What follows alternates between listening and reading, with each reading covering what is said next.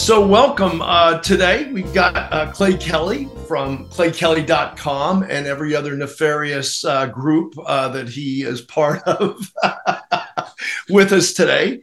Uh, literally needs no introduction, is well known to all of us in the industry, but we'll get into that a little bit more. So, uh, welcome. How are you doing today? I'm doing great, Pat. Thanks for being with us. I really do appreciate it. My pleasure. So, I, I always start at the beginning and with you, uh, there are really two beginnings. Like there's the beginning in the industry, and then the beginning uh, of the sales career. Uh, but I think, or even before that, before that, you were working for a fairly famous guy for uh, a little while. Who was that?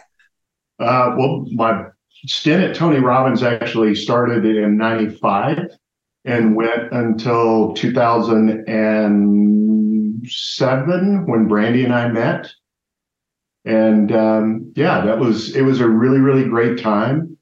Tony is an amazing man. Traveled the world with him, and had a, really it, it, served a really great purpose in my life at the time.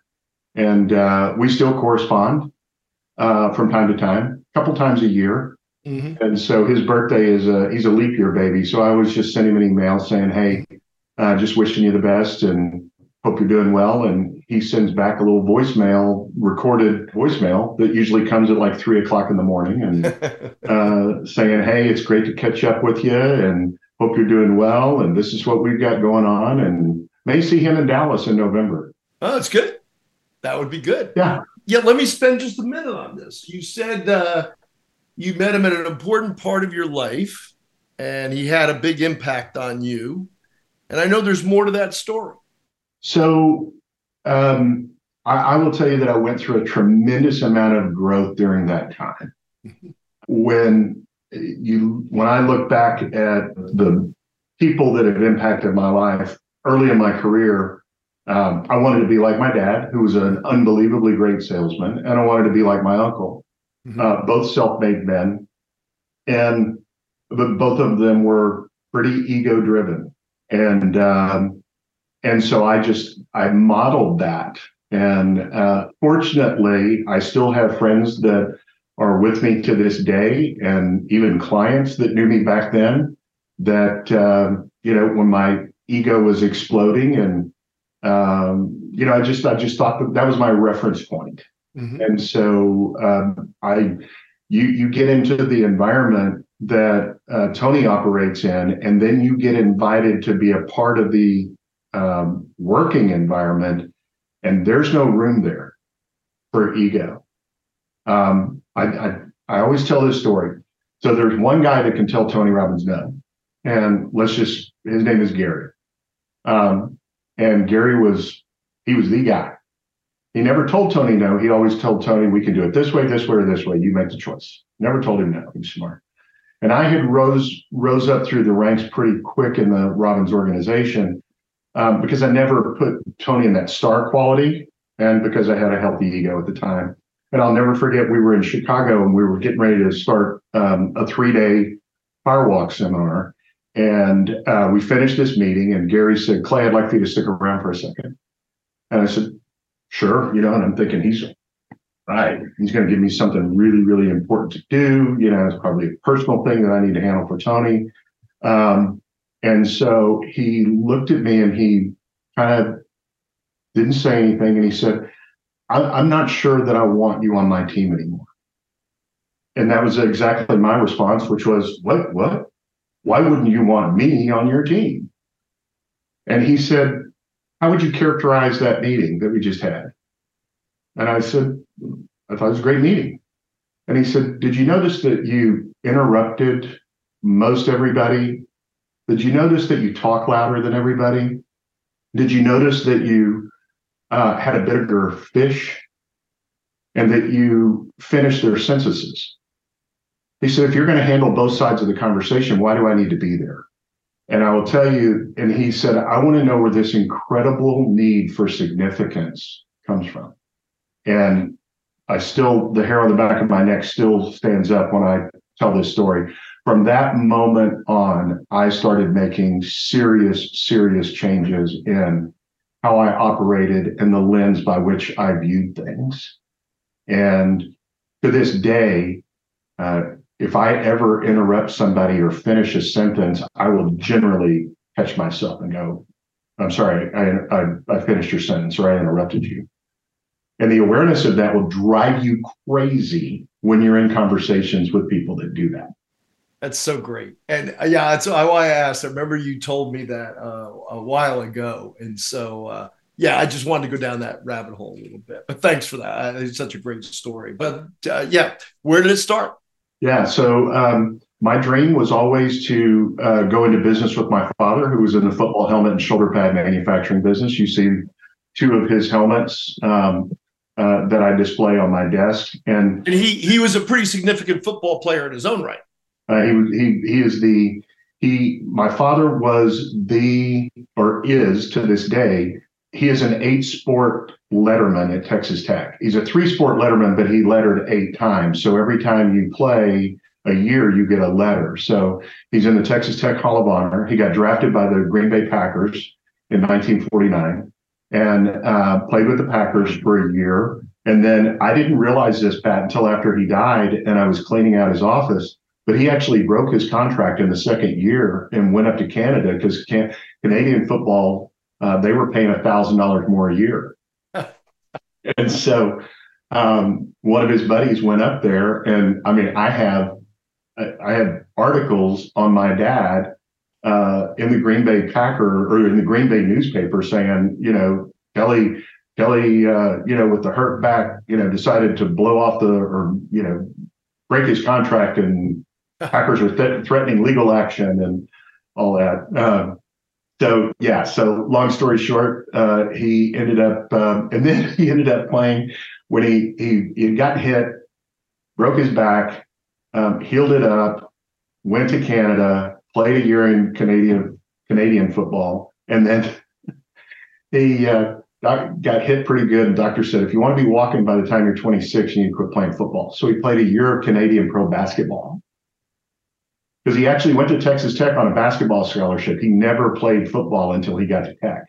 Unbelievable. So, and then after after that, um, he was married, and uh, long story short, he spent 40 plus years in the sporting goods business, and then the last 10 of it, um, he was a manufacturer. Wow! So you so, planned you planned to get into business like your dad. That was my goal. Mm-hmm. Uh, my goal was to party like 1982 and 83 and 84, and um, just have a great time at Texas Tech before um, I came home for Christmas break, and he said he took us all out for a really nice dinner, and he said uh, sold the company. And I remember looking at him going, "Well, what am I going to do there?" And he said, "You're going to get your grades up. You're going to figure that out." And so uh, I ended up leaving Tech, coming home, and going to work for his uh, plant manager, who had took some of the money that Dad had given him after the sale, and he bought a courier service. And so I was um, I was basically just driving around delivering packages before there was a, you know, a uh, Amazon. Mm-hmm. And I found myself one day in uh, North Dallas Bank building and delivering a package to a company called Foster Financial Group, who was my uncle.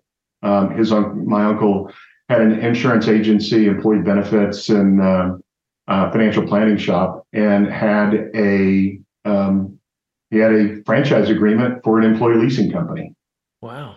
And so I'm probably wearing a, it's probably, um, let's see, it's probably March. So I probably wasn't in a cutoff sleeve t-shirt, but I was probably in dirty jeans and a dirty hat and all that. And I looked at the receptionist. I said, I'd like to see Mr. Foster. And she goes, Mr. Foster does not see delivery people. And I said, well, I'm his nephew. And so about 15 minutes later, he comes out and he's like, what are you doing coming to my office dressed this way? I said, well, you know, and then, yeah, so we spent a few minutes together. And then two weeks later, I was back in his office, right back in the building, and we rode up in the elevator together. And he goes, Look, I know that you love art. He's a great guy, and I know him, and but you're not learning anything in this job. And so I want you to come to work for me selling this. And I said, Selling what? He goes, These are paychecks. Mm-hmm. And all I can tell you is, is two weeks later, um, I signed a contract, and on April 15th 1985. I found myself in a North Dallas hotel room with about 22 other people, um, where we spent five days learning a 45 minute sales pitch, which is a word that I hate today, um, where the prospect didn't get to speak. And so people wonder why we closed one out of 50 censuses that we got back then. Um, and back then, you know, people were like, we were selling at 6%, 5 and 6% of gross payroll, and required the client to put a payroll upfront on deposit. So it was, there was some difficulties getting it done, but I made my first sale um, two weeks in to a three person company. There was a small ad agency. I don't know if you remember Dave Reddig, but Dave Reddig was my Dave Reddig was my manager at the time. Okay. And so poor Dave, you know, had to deal with the nephew, the the owner of the company's nephew, uh, or the insurance agency's nephew, and was like, oh man. Uh, made three sales in the first 12 months and then made about 10 the next year and then it just kind of took off from there so how long were you with that company because you ultimately ended up in florida didn't you I did. So I was with my uncle's um, company for eight years, and we ended up.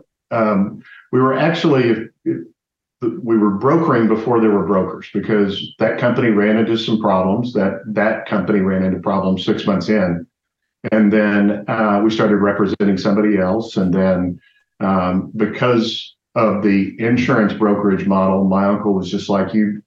You know, we need to. We we don't need to have all of our eggs in one basket. Mm-hmm. So, and I obviously I spent some uh, I spent some time with Rex Ely, mm-hmm. uh, working for TSC Human Resources.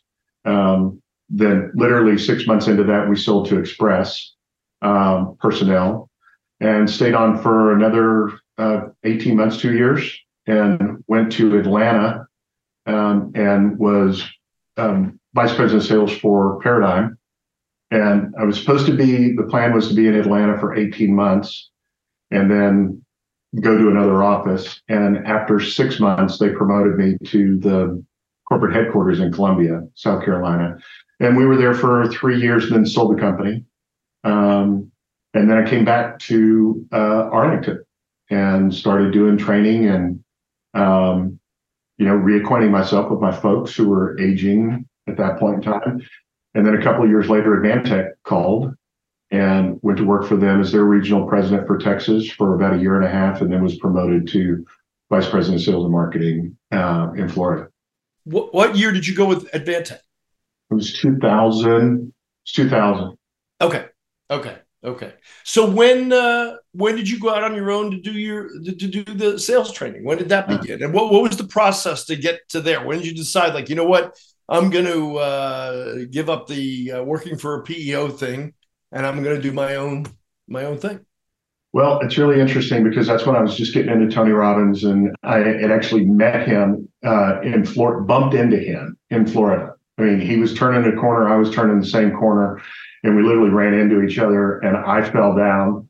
I'd been, I, I, had been, um, we'd been out on the beach um, and had probably one too many rum runners. And um, and all of a sudden I just see this big hand coming down to help me up. And uh, anyway so uh, I had no idea who he was. And then um, he actually gave me a copy of his book and I'm like unlimited power it's black and red this has got to be some kind of satanic uh, you know and then you open it up it's a picture of a firewalk and it's like whew, you know all right this is devil worship and so I was like yeah I'm not into it but I read the book on the on the way home. You know, it's an eight hour flight, and I read it on the way home and just couldn't put it down. And contacted his office, got tapes and all that stuff. Then saw him live, and so I really started, you know, just really getting into it.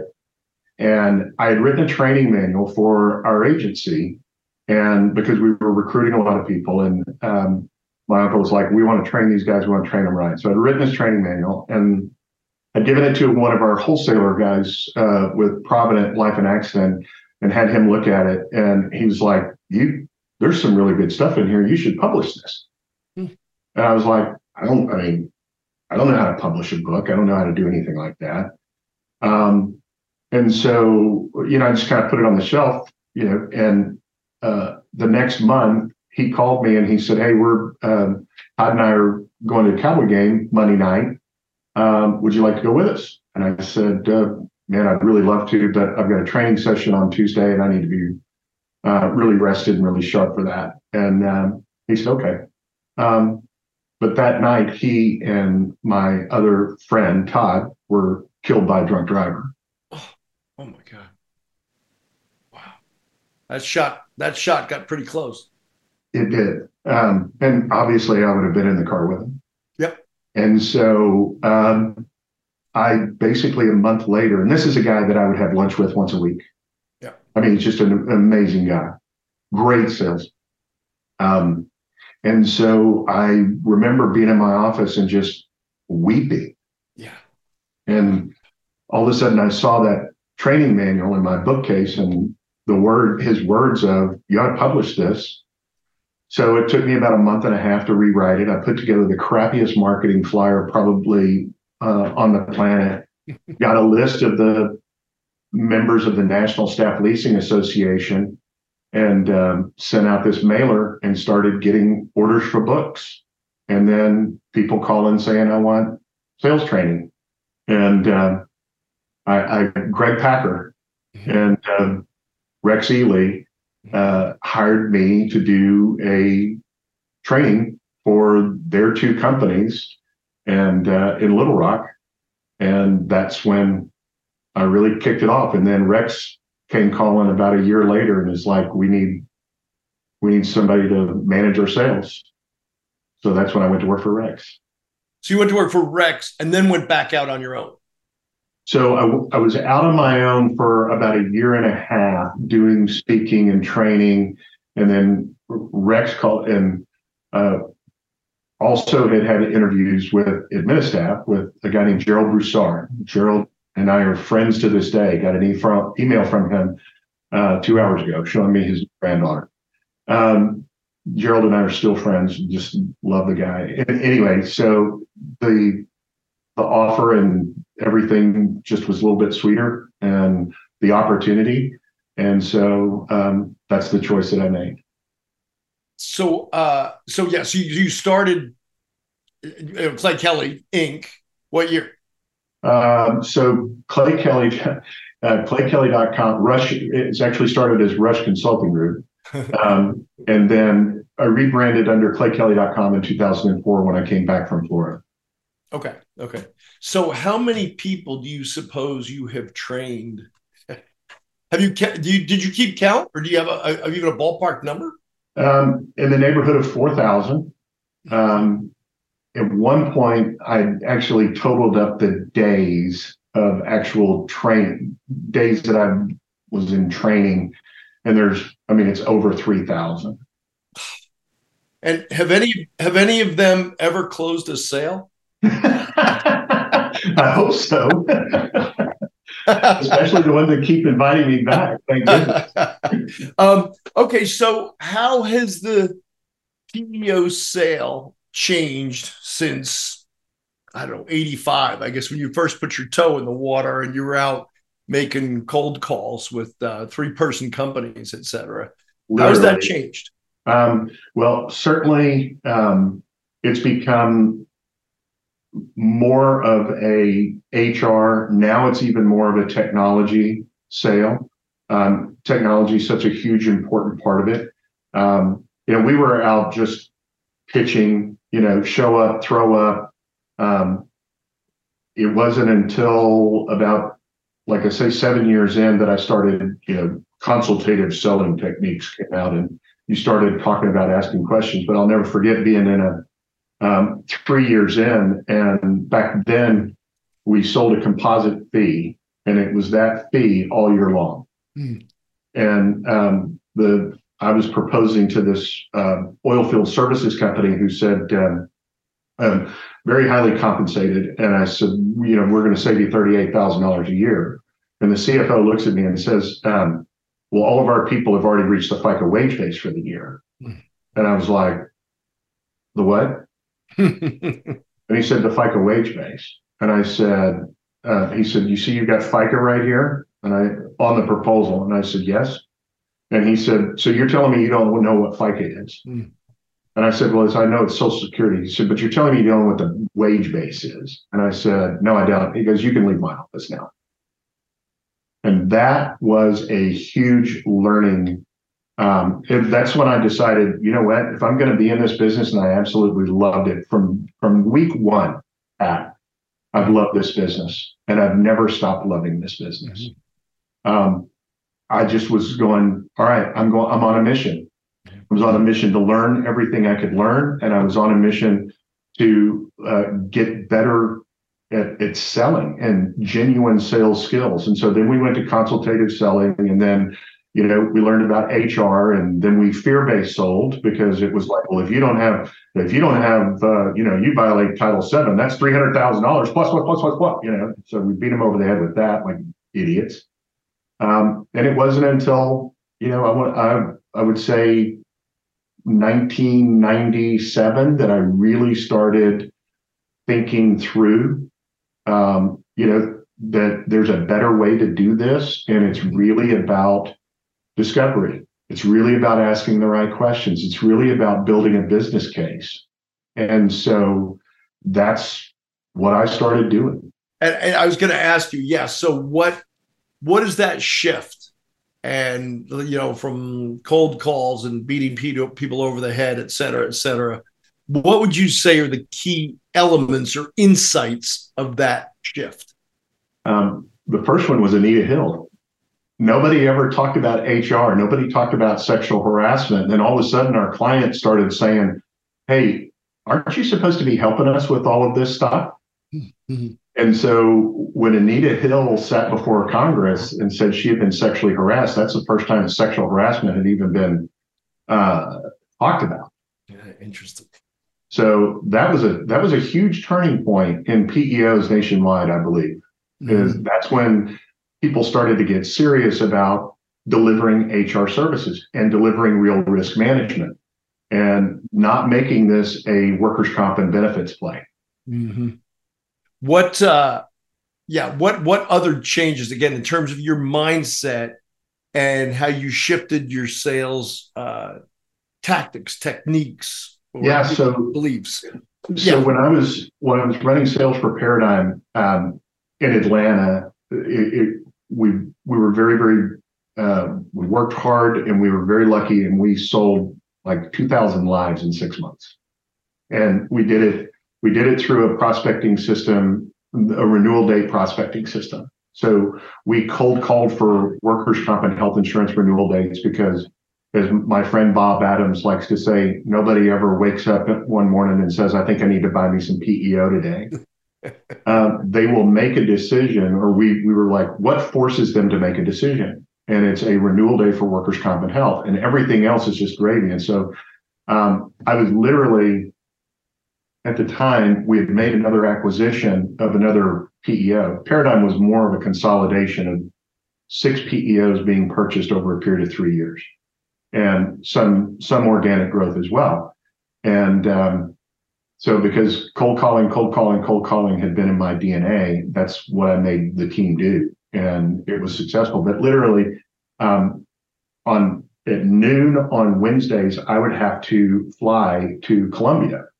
Um, we had a plane because we had made this acquisition. We had a company plane, and so it was just not anything luxurious. It's a two-seater. It scared the hell out of me to actually get in it. And um, so I became really, really good at qualifying because it's like I literally got a plane to catch. Mm-hmm. And that's when I started developing um, mind mapping techniques because I was really getting, I was, you know, three years, four years into Tony Robbins at that point in time. Um, and was doing mind mapping techniques, which, you know, you draw, you draw a picture of your notes and you could show that to a prospect and they would get it. Um, but it, I also my qualifying skills and what I taught the sales team was, look, let's quit messing around. Let's if if, if they are not going to buy, we need to know that as early on in the process as possible. And so we got really really good at qualifying, and it literally went from we'll see anybody to don't put me in front of anybody that's not a CEO. Hmm. And I've even changed that since then and I reference that in seminar today where I'll say, you know, even you know, 20 years ago, I'd say, just let me talk to the CEO, just the CEO. Well, if you disenfranchise and you leave HR out of that conversation, or you leave the benefits administrator, or you leave the payroll person out of that conversation, they're going to be disenfranchised. And when they finally do get brought into the conversation, what what's their motivation for giving a thumbs up to this? So my my thing now is is let's get everybody in the room, especially those that may have fear, uncertainty, doubt about what all this looks like, and let's read body language. Let's get everybody on board. And if there's an objection or that we're not able to overcome, let's walk away from this gracefully, but let's do it as early on in the process. Let's get all the what I call the BS objections out of the way, belief system objections out of the way um, as early on in the process so we can focus on truly building a business case that makes it indisputable whether they should do this. Mm-hmm. Because I'm a, just a firm believer that any company should be doing a PEO. Um, yeah, there are some size things that you get involved with, but the largest deal that I was ever involved with was 1,250 employees. It was scattered in 16 states. So yeah, I mean, it makes sense. So, you know, size matters to some degree, but really it's the complexity. But I want to get everybody in the room and uh, let's get all of the let's get all of the tired old objections out of the way and let's focus on building a business case um, because I believe that every company should be operating with a PEO. Now, that's not to say that every every company is a good prospect uh, based on their business and their risk, but everybody ought to be outsourcing. And how uh no I, obviously i agree. Uh the uh what are the top objections that you run into? Well i believe that there's only three.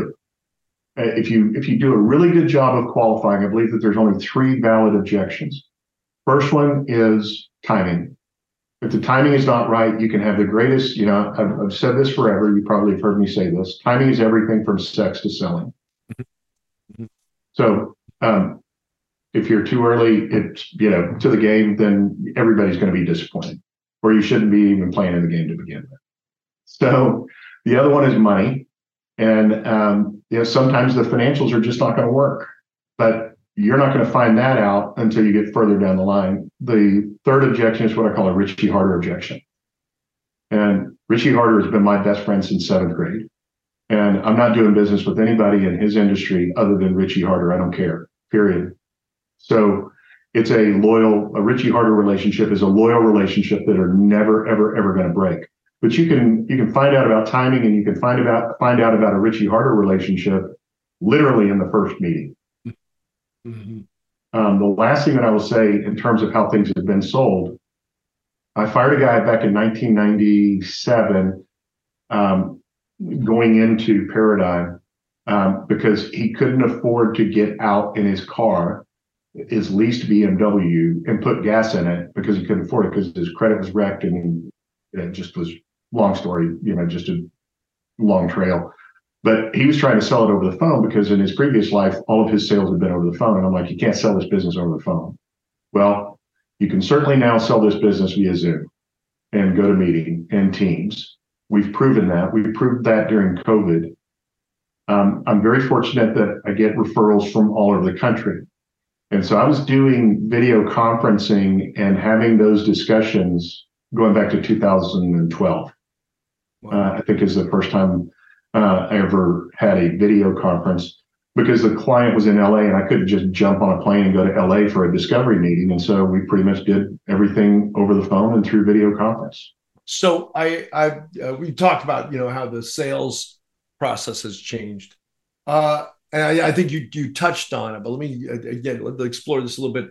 How's the industry changed? I mean, again, considering you started in '85, uh, you've seen a lot of changes. I know uh, Seth Perretta, the Groom Law Group, said to me, you know, right just about as I started, he said, "This industry's reinvented itself so many times." Yeah, I remember. I just never forgot that he said that. So, uh, yeah. So how how has this industry changed? You you've been here, you know, pretty much since the birth and You've seen all the the, the iterations of it. Uh, how's it changed? Um, well, certainly, I don't think even really employee leasing companies knew what in the world they were doing in the first three years. I mean, we used to show up and drop off paychecks and pick up a check for the payroll. Um, now we had we had payroll on deposit, so you know that was a good thing. Um, and but it was it was literally just all about saving money on health insurance at 1st mm-hmm. and then all of a sudden it became about um, workers' comp, and then it moved into being a, a little bit more of an HR centric sale, and then you had a whole bunch of problems with companies running into issues with workers' comp, and they um, just going out there and taking risk and not doing any risk management. And back then, there was a methodology that the state insurance commissioners have now figured out, you know, or figured out 25 years ago, and that is is you can't just reincorporate a company and get a new mod. Um, but that's that's what that that's how we were taught. That's how we sold this, and I I tell people in, in training camp, in four and a half days, I'm going to tell you, I'm going to share with you more about how you sell this business than I knew in the first 10 years mm. of how to sell this business, how to sell it right, and how to sell it where it is a it is a truly a business case of mm-hmm. helping companies with HR and being able to manage risk and being able to give them technology that they would not be able to afford otherwise. So it has certainly become a much, much more well rounded sale. Mm-hmm. Uh, and nowadays, the the challenges are even more different uh, because with the remote workforce and the fact that it used to you wanted everybody within proximity. Um, the Tony Robbins principle of power, um, there's power in proximity. And, um, you know, we just didn't want clients any further than two or three hours away. Well, that there's an old Texas saying that dog don't hunt anymore. You might have an employee that's sitting in Connecticut, and you, know, you might have 40 employees based in Arlington, Texas, and three in Arlington, Virginia, and three in Arlington, Georgia, and um, seven in Las Vegas, and four in uh, Seattle. And so we've got to be able to pivot and be able to accommodate all of that. And I think that our fees have got to go up as a result of that. Yeah. Um, and and are you finding that business owners are more sophisticated? Oh, no doubt.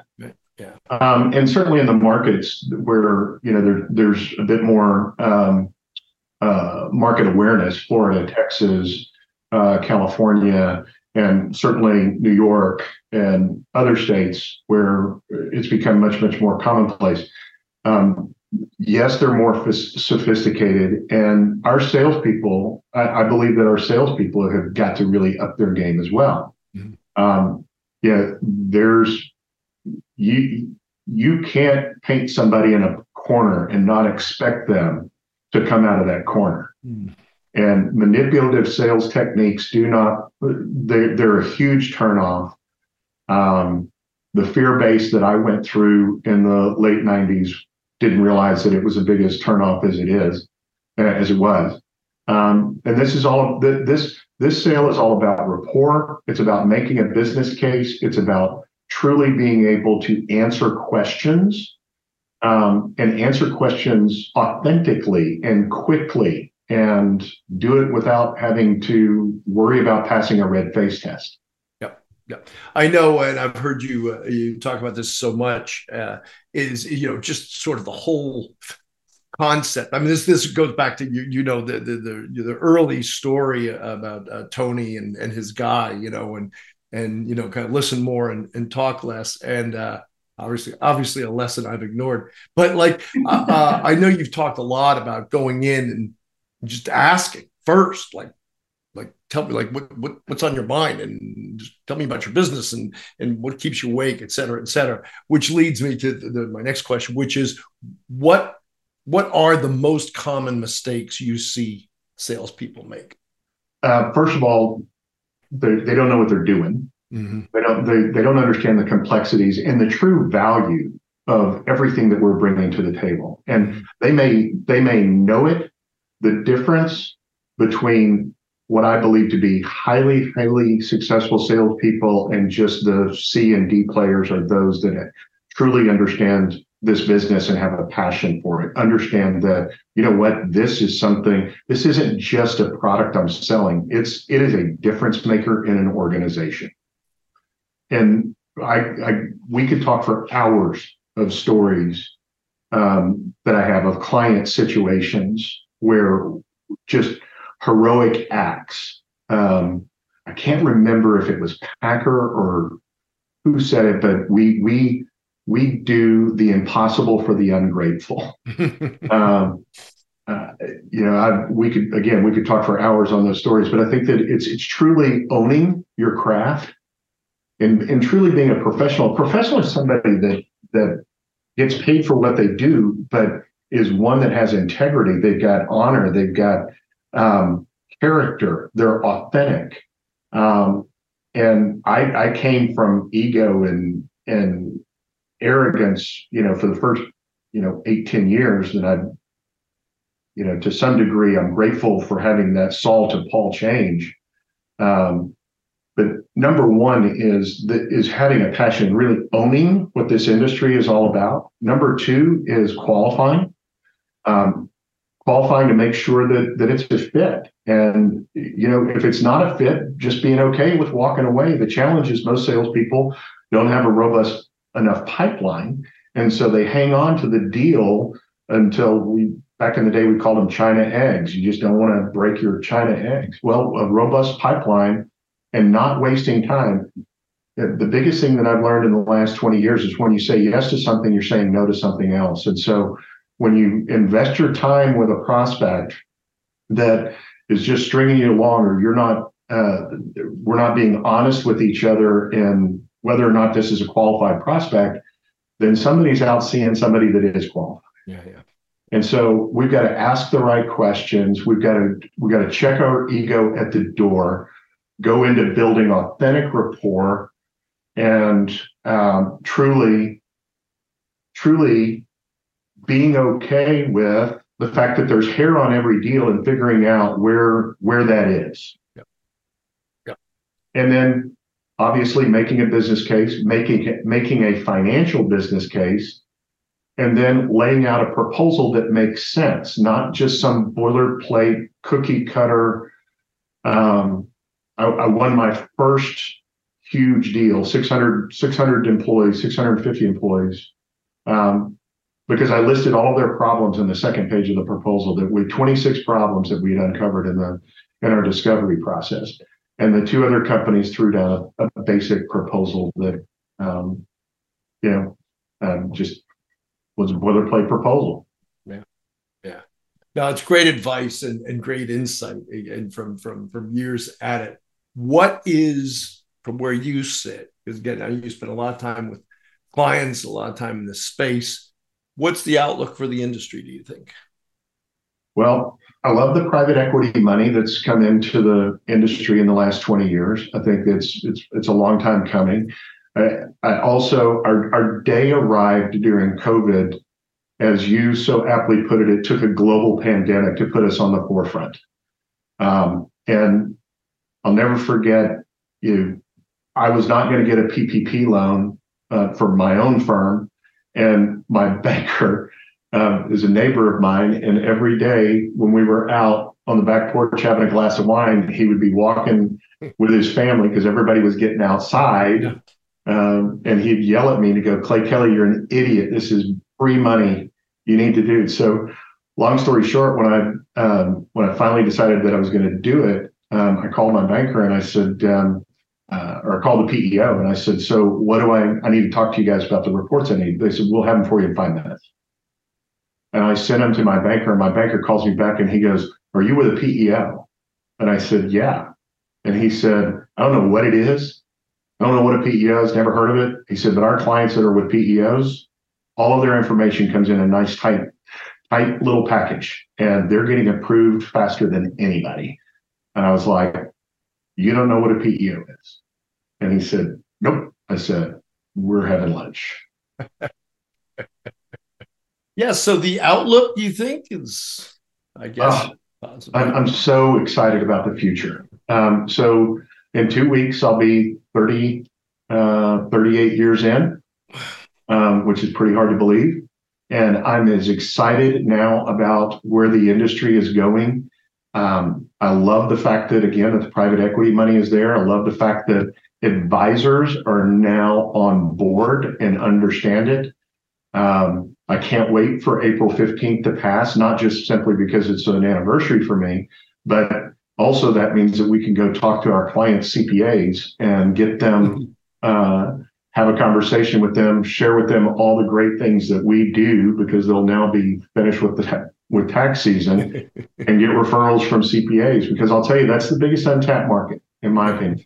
Yeah. Is wealth managers, CPAs, the advisors to our clients yeah. who have other business clients are the key to unlocking authentic business relationships. When you get brought in by a CPA or an attorney or a wealth manager, the whole uh, concept of rapport and uh, trust, you better have earned it and you better not violate it or you're in real trouble.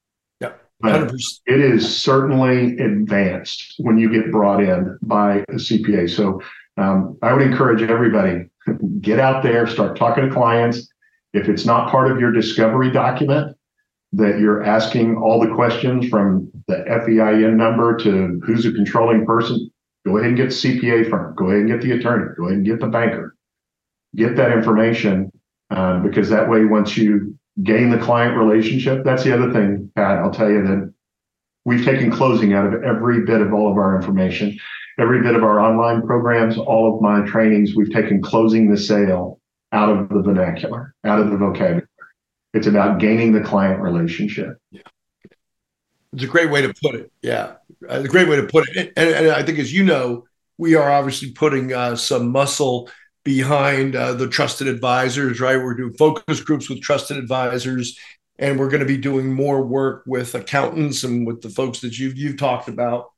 Because as you said, that if this is a 10 step process that brings you in at like step eight it just it just does right you get in you got you've got the imprimatur of the accountant or the lawyer or the financial advisor and it's uh, you know it, it, it makes it a whole lot easier from there right um, okay, so let me ask you this: what what would be your advice uh, to a new entrant, somebody who's new to the PEO space? What's your advice? Um, understand right off the bat it's a complex sale. Mm-hmm. Um, understand right off the bat that you've got to. It's going to take time to build a pipeline of authentic clients, and um, you've got to be patient. But the whole time, the first first 90 to 120 days has got to be about learning the business and getting out there and having conversations. And the and, and just knowing that you've got to kiss a lot of frogs to get your prince or princess and to know that it's it's it's a daily i don't want to say it's a grind but to some degree you know it's a good term because there's no easy days in this business.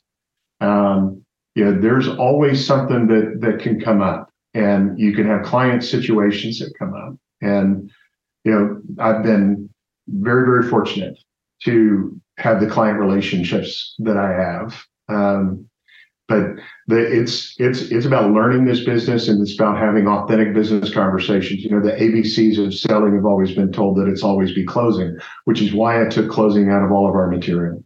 I believe the ABCs of this business are the authentic business conversation mm-hmm. that leads to the authentic business case, that leads to the authentic business client. Mm-hmm. Not a manipulated, somebody that feels like they've been closed is never going to give you referrals. And um, personally, for my own business, I've not made a cold call in over 20 years. Wow. It's been That's through great. referrals. That's great you know, it leads me to a, a just an observation or question. Do you, as a leading question, do you, it, is the awareness of PEOs higher, like when you're than when you started? Like when you get out there, does more people? I mean, I always I talk about I call it the guy next to me on the airplane test. You know that just to me anecdotally, it seems like the guy next to me on the airplane or the gal next to me on the airplane more often like, oh yeah, I know what a PEO is. Like, wow, are you finding the same thing, like a higher level? Oh, sure. Okay, good. Absolutely.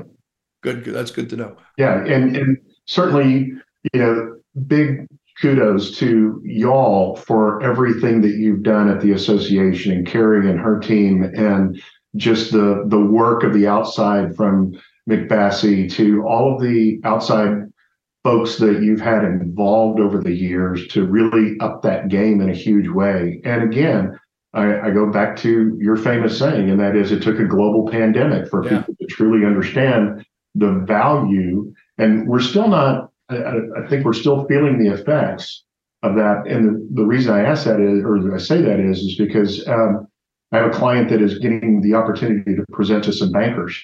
And so um, in the next week, next week, we actually did a dry run of the conversation this week. But I called my banker um, and his right hand and another um, very prominent banker here in town that I've known for a long time.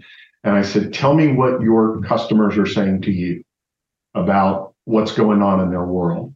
And, um, you know, from interest rates to inflation to can't find people and all that, it's like, you know what? If you got into a PEO relationship, you could focus on those things. You could focus on culture. You could focus on quality hiring programs instead of messing around with, you know, just handbooks and and dealing with workers' comp and dealing with payroll and dealing with all of those things. And so, yeah, it's about truly, truly, truly. But again, it's about making an authentic business case and having asking a, asking some really, really great questions. Yep. And knowing why you're asking the question mm-hmm. and not making it a manipulative type question. Um, because you won't earn that opportunity again. Yeah, yeah, it's a great point. A great point. Um, okay, so last question. Here comes the, here comes the grenade. What is something we don't know about Clay Kelley? I mean, we all know you married up, so that's done. Don't don't use that one. Uh, anybody who's met Brandy knows that you are you are punching so far above your weight. it's unbelievable. I'll let no that go for a moment. Um, What's something we don't know? Wow, um, that's a great question. You know, we already talked about the Tony Robbins stuff. Yeah. I, I've, I've actually walked on fire more than 350 times. Wow. So I've done over 350 fire walks. Got burned three times. Um, and uh, but yeah, and, and, led you know lots and lots of people through fire walks. That's one of the fun things that um, I'm still selling today. I don't. I mean, there's people that say you know I thought I, I thought you were just training. No, I mean, I this right here is a hundred and 140 employee file that we presented last week and have a follow up meeting next week. Um, I I'm just I love this business. Um, I with a passion, and I'm I'm at the end of the day, um, I believe in helping people. That is a core value for me. Um, the person that used to operate within with with ego doesn't exist anymore. And um, my i think that we are put on this earth to help others. And that is without a doubt uh, my mission um, that i wake up each and every day. And the last thing i'll say is is that you'll you never know when you wake up some morning. Never know who you're going to meet that day. Yeah yeah. It's going to change your life forever and yeah. so wake up with that anticipation, not that I got to go make a bunch of cold calls today or that I've got to you know, wake up with the anticipation that you're going to meet somebody today that's going to change your life forever. And it will become true. Absolutely. Uh, the other thing people don't know about you is you've got a big heart. You have driven uh, NAPEO Gives Back. I don't know if you conscripted Baron or Baron conscripted you, but you've done so much good through that for us and for the organization and for uh, folks in Marco Island and in uh, Palm Desert. And uh, I don't know if everybody knows that, but uh, I'll, I'll answer the question for you. And that that's just been tremendous. And uh, and I really do appreciate it, pal. Hats off to you. That's that's been great for us. Um, you know, um, Baron is my longest client, um, longest continued client. And when Baron calls, you answer the phone. And when he said, you know, you, throughout this idea. I was like, absolutely, I'm on board. Whatever, whatever you want me to do. And um, you know, the uh, we also have bikes from Mission Arlington here in town um, to date since uh, 2009. Uh, we've given a brand new bicycle to 17,000 kids on Christmas. It's great stuff. Great stuff. Well, thank you, pal. I'm proud, uh, proud of you and everything you've done for the industry. And you know, you figure if you train three train three thousand people, that's got something to do with the growth of this industry. If, if each one sold one client, that'd be a lot. They've sold more than one client. So, uh, thanks to my friend Clay Kelley. Thanks for the time today. I really appreciate you being with us. Just a great, uh, great conversation. Uh, you certainly didn't disappoint. And uh, thanks for being with us today. Well, it's my pleasure, and it's been it's been a real privilege um, to be your friend and to be on this journey with you for the last 12 years. You've done amazing things for this association. You've fought so many great battles. You've put up with a lot of crap um, that I'm aware of. And uh, I'm just so pleased and, and happy to call you my friend. And um, I know that this is coming down to the sunset of, of your tenure uh, as the CEO. Um, but some you can't you can't get out of this business. I mean, you just it stays it stays it stays in you. And I'm I'm, I'm Michael Corleone. You know, every time I get out, pull me back in. No doubt about it. But it's been it's been a privilege and it's been Thank fun being a part of your journey. Thank you, pal. I appreciate it. Thanks. You bet.